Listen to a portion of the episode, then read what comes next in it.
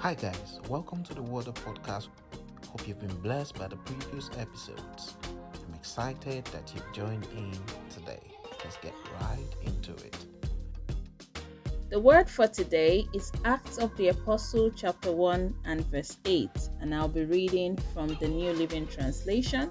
And it says, But you will receive power when the Holy Spirit comes upon you, and you'll be my witness, telling people about me everywhere in Jerusalem, throughout Judea, in Samaria, and to the ends of the earth.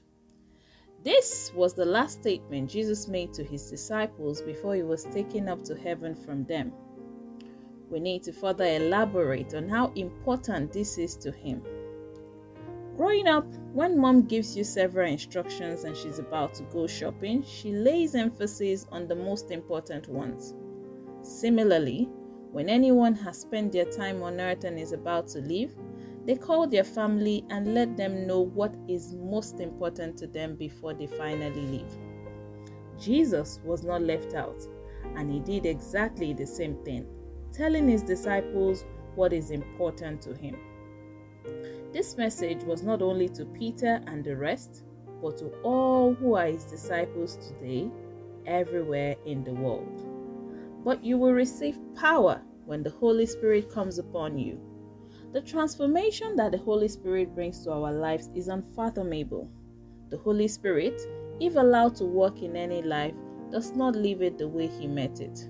He does so much work that even you begin to wonder if you're the same person. We receive the Holy Spirit as a gift from God at salvation, and we continue to grow in Him in proportion to our desire of Him in our Christian work. You will receive power, that is, ability, strength, help from the Holy Spirit, help to be able to do. So, the presence of the Holy Spirit in our lives gives us access to the miraculous power of God. Not only are we empowered to operate in the miraculous, our lives become a miracle. We can see this effect on the lives of the early disciples, how they were totally transformed by receiving the Holy Spirit. The Holy Spirit works on our weaknesses and turns it to strength. We see an example of our dear Apostle Peter, who was afraid of being identified with Jesus and denied him. When the Holy Spirit came upon him, he spoke and 3,000 received the message of the gospel. Jesus had earlier sent out 72 disciples, and they returned to him rejoicing that demons were subject to them and obeyed them. But in Jesus' last days, he inferred that what they had earlier done was a tip of the iceberg. But you will receive power when the Holy Spirit comes upon you, and you'll be my witness telling people about me everywhere in Jerusalem, throughout Judea, in Samaria, and to the ends of the earth. The need for the power of the Holy Spirit tells us that we cannot be witnesses by our own strength. We cannot succeed as witnesses by our intellect. There should be total reliance on the leading of the Holy Spirit. A key question is who is a witness?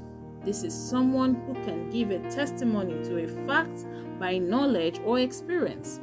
The disciples were present with Jesus and saw how it all happened. The way he lived humbly and obedient in every occasion, the compassion he showed for mankind, his death, his burial, and his resurrection. You can be either an action or recipient witness. The disciples who were part of Jesus' core and involved in his miracles were action witnesses. They were there when it all took place and were able to tell others about it.